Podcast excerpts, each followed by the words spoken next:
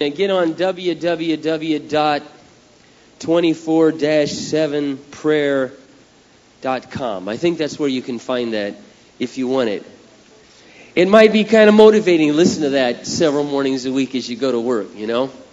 Have that thing cranking instead of your tunes. It's always good to have something that reminds you of what life is all about. You know, I don't know if you noticed this, but I just wanted to draw attention to this last night, mostly because I think for a number of you it would be really comforting, and especially as you begin inviting some of your friends to the Rock. There are a number of people here at the Rock, the first year, the second year, and this year, who are struggling with addictions. Did you notice that? A lot of people struggling with sobriety, a lot of people struggling with drug addiction, a lot of people coming out of that.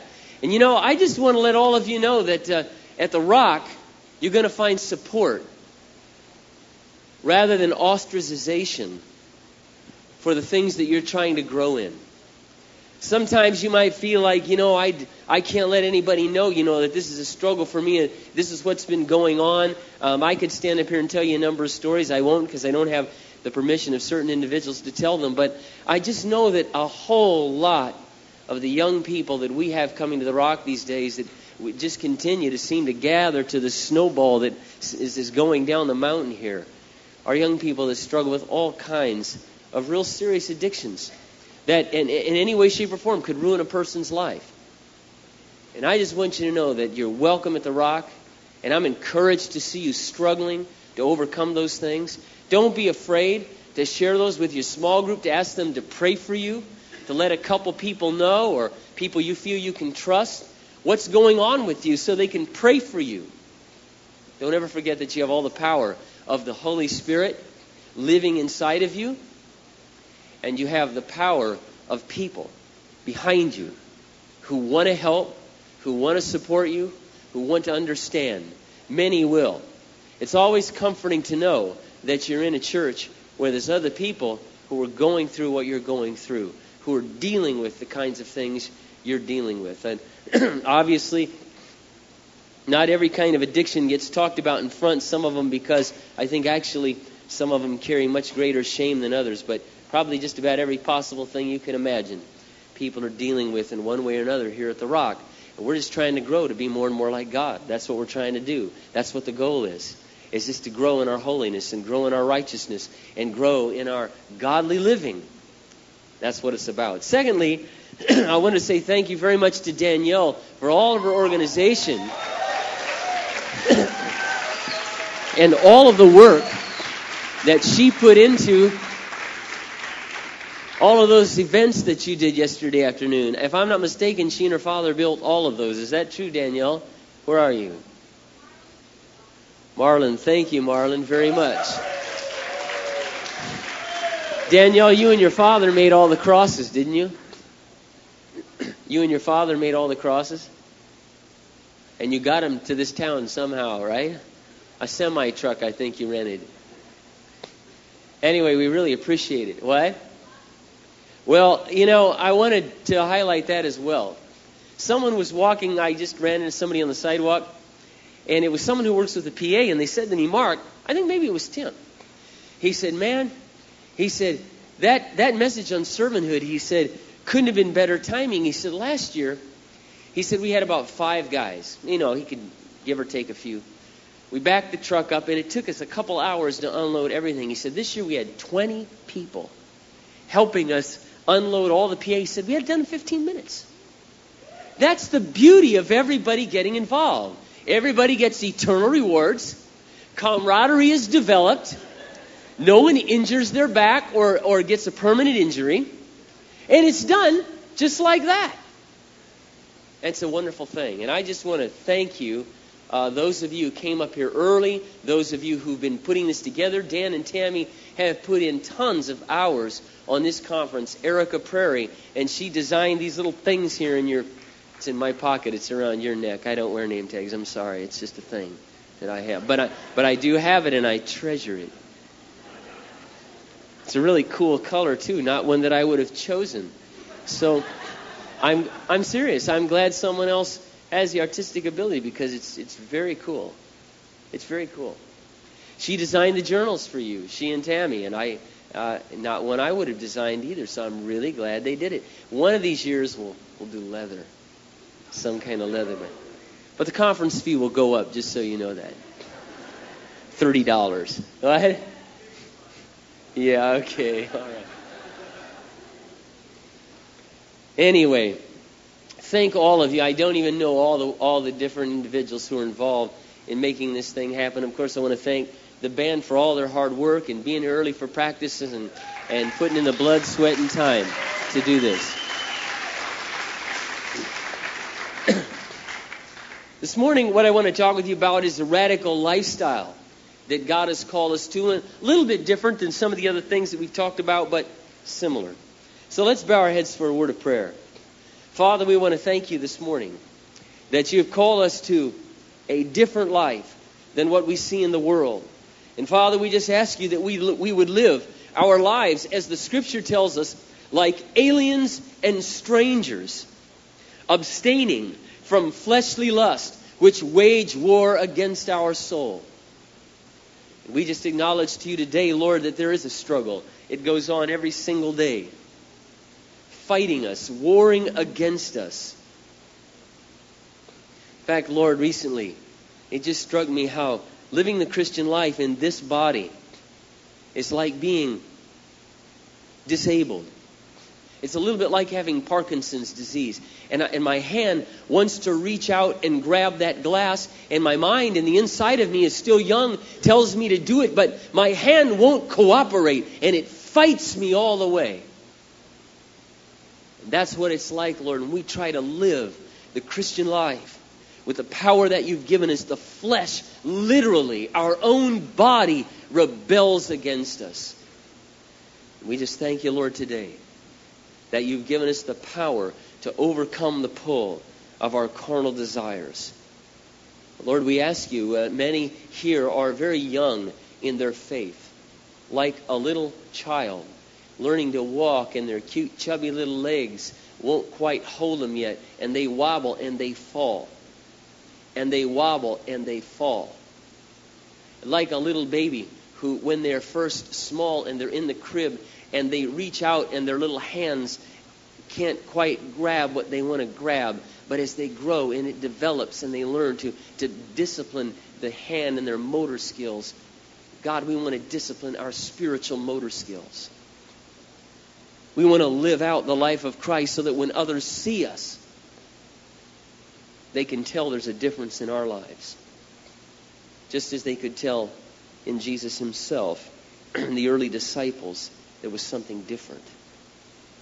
As the Sadducees could tell, these men had been with Jesus.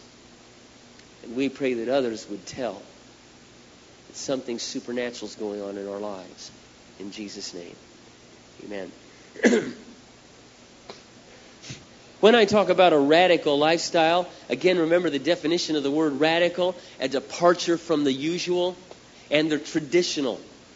And that's what we mean by something radical, something that's different than the norm.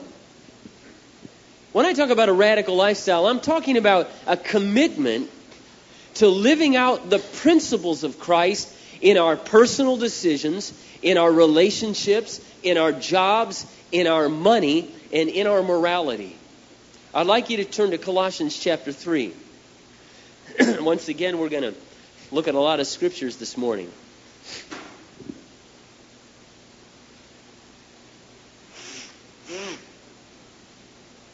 Sorry, my allergies. They're really bothering me this morning. Colossians chapter 3 and verse 1. Since you've been raised to new life with Christ, Set your sights on the realities of heaven, where Christ sits at God's right hand in the place of honor and power. Let heaven and eternity fill your thoughts. Do not think only about things down here on earth, for you died when Christ died, and your real life is hidden with Christ in God. And when Christ, who is your life, your real life, is revealed to the whole world, you will share in his glory. I want you to notice that the Bible talks about this new life that we have. And God wants us to set our minds, our thoughts, our perspectives on heaven and on eternity, on the things that are to come, not on the things that are. It's very easy, isn't it, to have our mind full of thoughts of worldly things, worries and cares and concerns and all kinds of pursuits. And they cloud our vision. then he goes on to say, So put to death. That's a strong word. Put to death the sinful earthly things lurking within you. Have nothing to do with sexual sin, impurity, lust, and shameful desires. Do not be greedy for the good things of this life, for that is idolatry. Many people would not consider the American way of life idolatrous. It is every bit as idolatrous as Hinduism. The all consuming passion of Americans is consumerism. the want for more, the pursuit of more, a great lack of contentment, and a great sense of greed and covetousness. But we don't call it that. We just call it, we just want to improve our lot in life. There are all kinds of ways to disguise it. Now, I want to make sure that you understand there's a distinction, obviously, between taking a better paying job, improving your lot in life, saving money ahead for the future. The scripture balances all of these, but the American way of life is completely out of balance. and it can come in our lives where we're just greedy for the good things of life. Also, I want you to notice the emphasis here on sexual sin. The Roman world was consumed with sexual passions.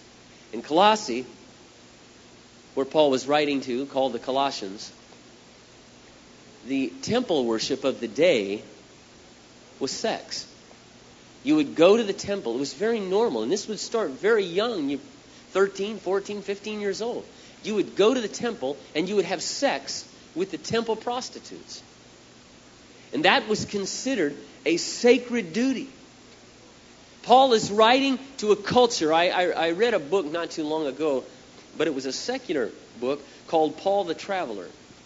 And so the book, quite honestly, was far more graphic than what many Christians tend to write about the early Roman days. Now, I'll be the first one to admit that we live in an extremely carnal society where sex sells everything.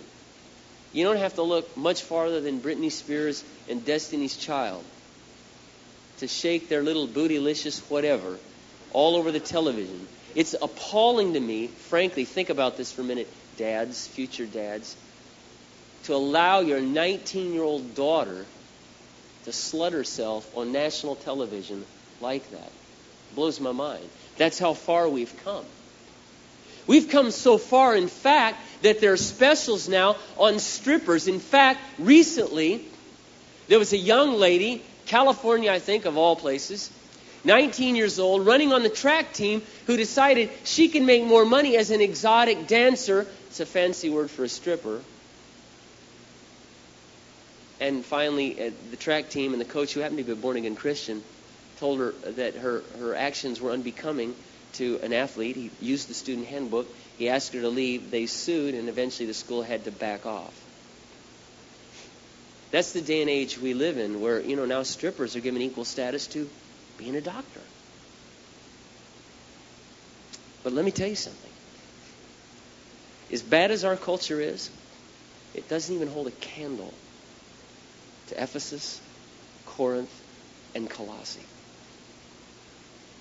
In Corinth, the church there, Paul, Paul led most in the Lord. He founded the church eventually he had to excommunicate a man who was sleeping with his own mother. Even in our society, that only gets on Jerry Springer, and then once in a great while. That kind of thing was normal in pagan society. You remember when you saw the movie Gladiator? If you did, you remember the lust that the ugly scumbag guy who killed his father, Julius Caesar, was it? Or Marcus Aurelius, I forget who it was. And wanted to sleep with his sister. That was normal in Rome. normal. That was normal. Sex was everywhere. And it was, if you study Western civilization, it was the gross immorality of Rome and the gross paganism that destroyed Rome. Homosexuality was rampant in Rome. It was rampant among the Senate of Rome. And the kind of brutality, you know, I was walking this morning and someone told me, Mark, I don't know if you knew this, but on the DVD of The Gladiator, there's extra footage and they actually show Christians being killed in the Colosseum. That was sport. That was sporting.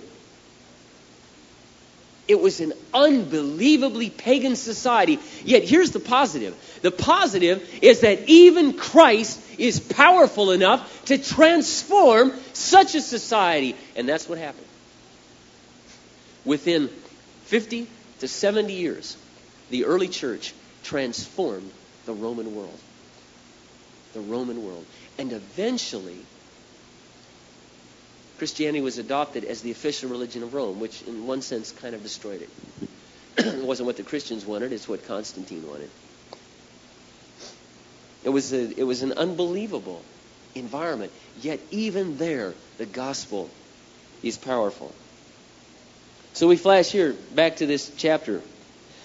Put to death these things. God's terrible anger will come on those who do such things. Now, I want to make sure that you understand this, all right? God's terrible anger. A lot of times that, that verse is stuck in there, and so we read it and we think to ourselves, wow, I messed up in this area, Mark. I fell last week, or I stumbled two weeks ago. Man, God's going to get me. No. No, see, this is why you have to know Scripture. The Bible says that Christ suffered the wrath of God for us. What Paul is saying is he says, My gosh, don't be caught up in this because this is one of the very reasons God is going to destroy the whole pagan world and with his rage.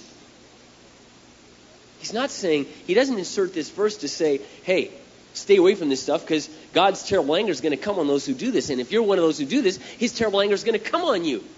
That's not true. you see, you have been forgiven. Your sin is covered by the blood of Jesus Christ. And in fact, when you begin to get a hold of that, you know the greatest way you can show God you love Him is to live out your thankfulness each day by living for Him. I mean, if the Lord means anything to Him, then say thank you every day with your life. You see, that, that's what we do as a Christian. We say, Thank you, Lord, with my life. And the way I do that is, is in the little decisions of my day, I choose not to say a certain word that comes to my mind so naturally as breathing. Maybe it doesn't to you. Maybe that's not one of your struggles. It's certainly been one of mine over the years. Man, I just, you know, my volatility, I hate it. I, I was telling my son Micah recently, maybe this is true of the babies of the family, maybe it's not. I don't know. But Micah seems to have all of the best qualities of the other three children. He, he just seems to be a blend of each. Maybe that's the way it is because he's just been around so much. I don't know. And maybe as he grows, he'll even be more of just one way. I don't know. But one day he and I were driving, and, and I looked over and put my arm around him, and I said, Mike, I said, you know, if I could come back as anybody, I, I'd come back as you. I wish I had your your natural mellowness, Micah. You're you're kind to everybody. You just you know, and you just you just do it. Of course, you know, part of it's the training that he grew up with. But but he can be he can be leader like when he needs to be, but he's not volatile like me. And I hate that about myself. I, I genuinely hate it. It just it just comes up in me. I don't know. Maybe for some of you, sadness is that way, or or or just a criticalness, or or negativity. I don't know what it is for you. Maybe some of you are just duds. That's how you view your personality. I don't know. And I remember Brent telling me one time, he goes, Yeah, Mark, well, you know, the difference between you and me is, nah, I'm just boring. Some of you don't know Brent. He's a pastor I founded Evergreen with. And I said, I guess I could see that. what does that say about me? You know, I mean, I, I don't like when people start to describe me. I, because I, I don't like what I see in me that is in my flesh. I hate it. I genuinely despise it. And what speaks to me here, all these things speak. But now is the time to get rid of anger and rage and malicious behavior and slander and dirty language. And, oh, God, can I erase that, like, from the Bible? Can I, can I just pretend that isn't there? See, you know why, why this stuff is hard sometimes for us to go over? It's because it hits us in our self esteem. We start taking it really personal. We go, well, Lord, that kind of speaks to my personality. I mean, I mean, how do I separate me from me? I just grew up certain ways. No question would have been really helpful had I received certain discipline on the backside for my attitude and my temper as a little kid. I mean, you know, if, we, if I was playing with my brothers, we'd play a game. We, we were too poor to have pool table, so we had a carom carom board. I don't know if you know what that is, but now anybody has video games. Nobody even has board games. But it was this round board, square board out of wood, had these round little rings, and you hit them with a stick, and we pretended we were playing pool. If I lost, I broke the sticks. You know, I smashed them. You know, that, that was just me. Just expressing myself. Then I get saved and find out that uh, Christ didn't do those kind of things except in righteousness and then only once and then in the temple when he made a whip. I didn't have too many excuses like that.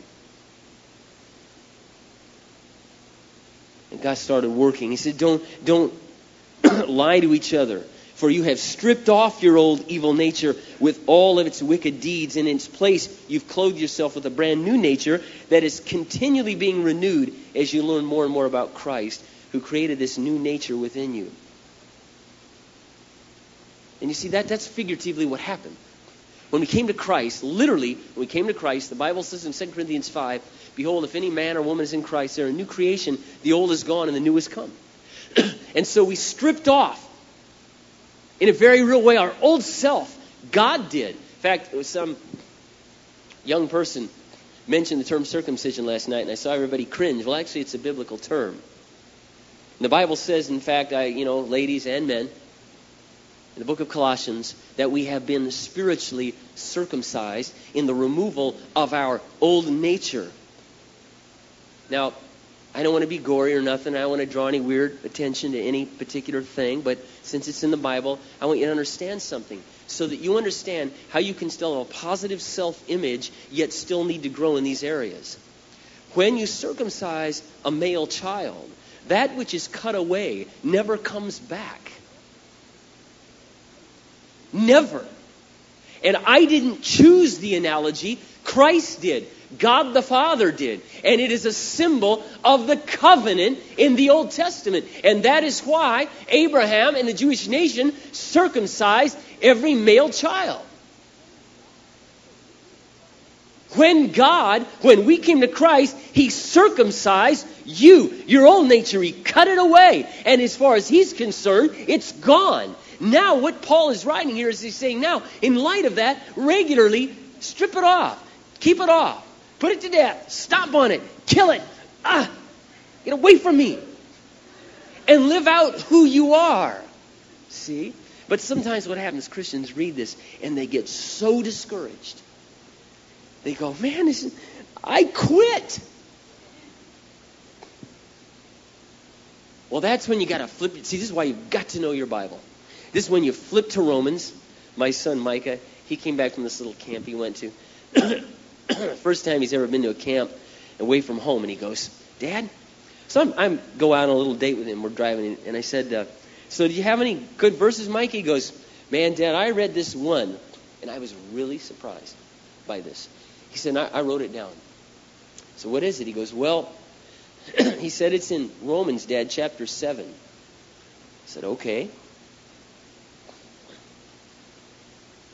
And he said, I'll start with verse 14, Dad. He said, The law is good then. The trouble is not with the law, but with me because I'm sold into slavery.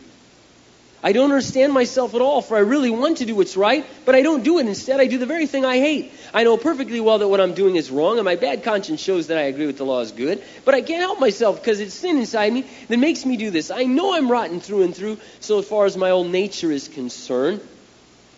By the way, I believe and I want to settle the debate here. I believe Paul is writing as a Christian, not a non Christian. Do you know why? Because he says, as far as my old sinful nature is concerned, present tense, the only person who has an old sinful nature is a Christian. A non Christian does not have an old sinful nature. This is why I find this to be one of the most comforting passages in the Bible. This is my experience. I want to do what's right, God. I want to do what's right, but there's this crummy old stinking body. And it, and it pulls me over here, and I hate it. Paul was the same way. Sometimes we read about Paul and we go, God, this guy was like God incarnate. And I know Christians, they go, Paul never talks about any struggles. Any struggles. Really? What do you think this is? And then, then it just kills me when this happens. I hear Christians go, well, well, he's writing about before he was a Christian. Oh, well, thank you for robbing it of its power. Because if he's writing before he's a Christian, then we got nothing to relate to. I believe it's very clear from the text no matter which way I turn, he said, I can't make myself do right. I want to, but I can't. When I want to do good, I don't. When I try to do wrong, I do it anyway. Or don't try to do wrong. But if I'm doing what I don't want, I'm not really the one doing it. It's sin in me doing it. It seems to be a fact of life that when I want to do what is right, I inevitably do what is wrong. I love God's law with all my heart, but there's another law at work within me that is war with my mind. The law wins the fight and makes me a slave of the sin that's still within me. Oh, what a miserable person I am. Who will free me from this life that is dominated by sin? Thank God the answer is in Christ. So you see how it is. In my mind, I really want to obey God's law, but because of my sinful nature, I'm a slave to sin. So now, there's therefore now no condemnation for those who belong to Christ. So what he's saying is, this experience of the going back and forth. By the way, Galatians says the same thing. Galatians says, the things of the Spirit set themselves against the things of the flesh, and the flesh against the Spirit, so that your choices are never free from conflict. There is a war going on in you all the time. There's a new movie out called Osmosis Jones, and it's this. Uh, Bill Murray's in it, and I think it's a Chris Rock's in it. and He's a germ living inside, and they follow all the inside of. Anyway, never mind. I wish they'd make one about you know, uh, spiritual and unspiritual Jones. And it shows this inner conflict in a cartoon form of this fight between, I want to do right, I don't want to do right, I want to do right, and it's back and it's forth and it's back. The secret, Paul's saying, is even though when I give in to sin and I really want to do what's right, there isn't any condemnation for me. And that fact begins freeing me. You see, because the law of Christ has set me free from the law of sin and death. In other words, when you understand this theology, when you understand the doctrine that I've been died to sin and I can live to God, that I have God's power in me, I don't have to be caught up. Yes, there are days I'm a miserable person. I look at myself, I just can't stand the person I am. Yet there's the other person who's wonderful. And that's the real me. And that's the one who can live out this life for God. So, I don't have to worry when I'm walking along and I fall on my face and get mud on my face, spiritual mud. I just wash it off, stand up, and keep going. But by all means, don't quit. By all means, don't uh, stand up and you got mud on your face, look in the mirror and go, I really am pathetic. I'm ugly. I'm sick. I'm just, I, I can't take it anymore. See, because the blood of Christ continually cleansing you from all sin. That's why you have to have all these perspectives, like firing all the cylinders. Boom, boom, boom, boom, boom, boom, boom, boom. Oh, I got that scripture. Oh, that one. Oh, that one balances that one. Oh, that one answers that one, and it's going back and forth, back and forth.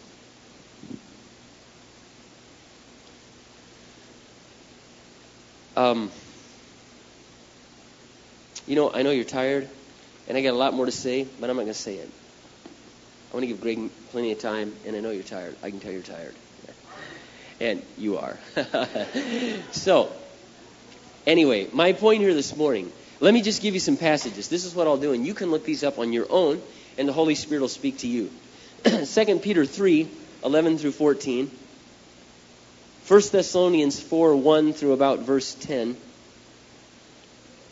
Oh, sorry. What you do is abbreviate. It's 1 T H E S period 4 dot dot 1 through 10. Sorry, that's the secret, see? Did you like that? Okay, let me back up. Second Peter 3 4 through no 11 through 14. Tricked you. 2 Peter 3 11 through 14.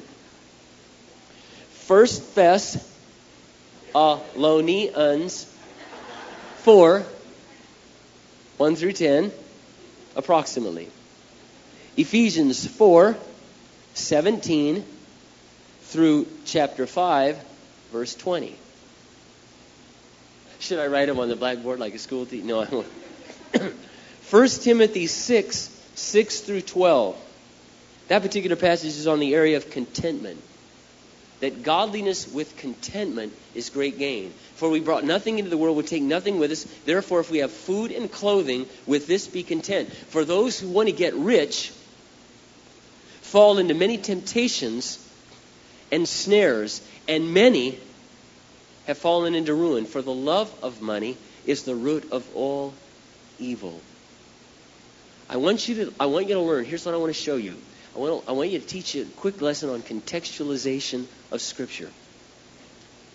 What he says is, I want you to be content with food and clothing.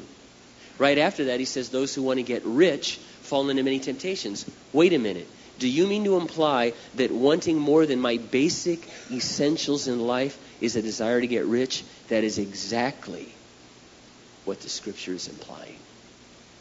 And then it connects it with the love of money being the root of all evil. In fact, if you go on to 1 Timothy chapter 6, it says, I command those, Paul tells Timothy, command those who are rich in this present age, not to put their trust in their riches, but to put their trust in God, who richly supplies us with everything for our enjoyment, and to be rich in good deeds, and be generous and willing to share their riches with others.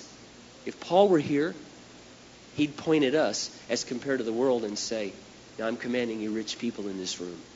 You rich people, you be generous with others. How many of us really don't raise your hand? Because maybe there's someone here has really gone hungry in the last month. How many of us don't have a place to lay our head or a car to drive or a way to get around? Again, that doesn't mean it's not time to get a new car or you shouldn't save up for the future and be frugal. There's many books you can read, Christian books on good financial stewardship. But the scripture tells us, look, you got food, you got clothing, you got a roof over your head. Hey, be content. There's power in that. There's freedom in that. And just I can't I'm I can't even tell you the joy that it is at 45. I, I own in this little twin home. It's my first one I've ever bought. To just sit there on that tiny little deck as compared to other decks that I know of and look out on that little pond and go, Lord, I, I could die here. I could. I mean, who really needs more? Who really needs more, Lord? This is amazing. I never dreamed that I'm, you know, I'd have a place. And and and recently, this was really amazing. I don't know if I told you the story. I forget where I told the story, but yeah, I told you the story. Forget it about my hailstorm and the siding, and I can't even tell the siding, and it just made me considerably wealthier.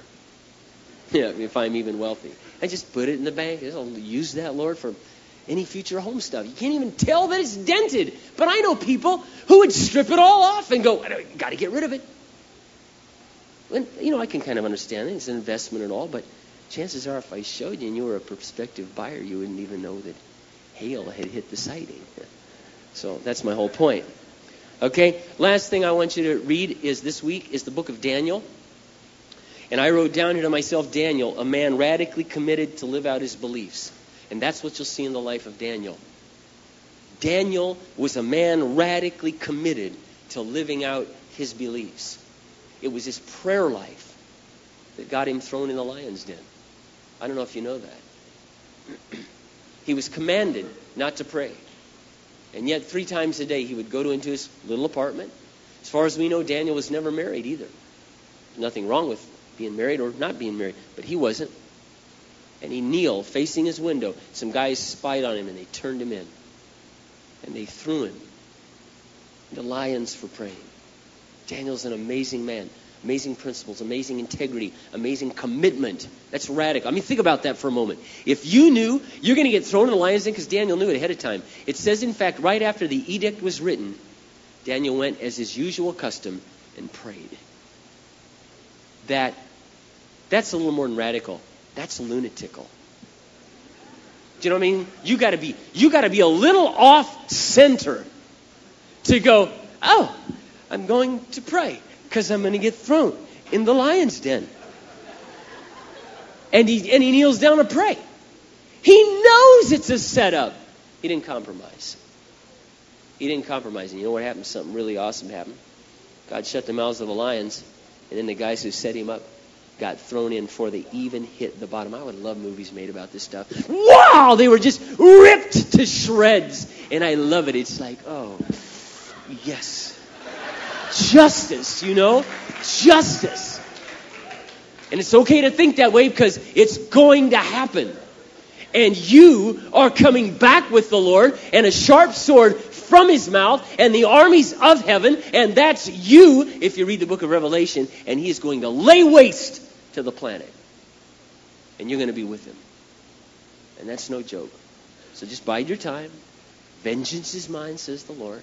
Stay calm, and a day is coming. Let's pray. Lord, we thank you for this wonderful time here. We thank you that you're spoken to us and you're working in us, and we ask you, God, to work in our lives. Train us, instruct us, build us, help us to live these things out, and encourage each other and bear with one another patiently as we're all trying to learn and grow. In Jesus' name, amen.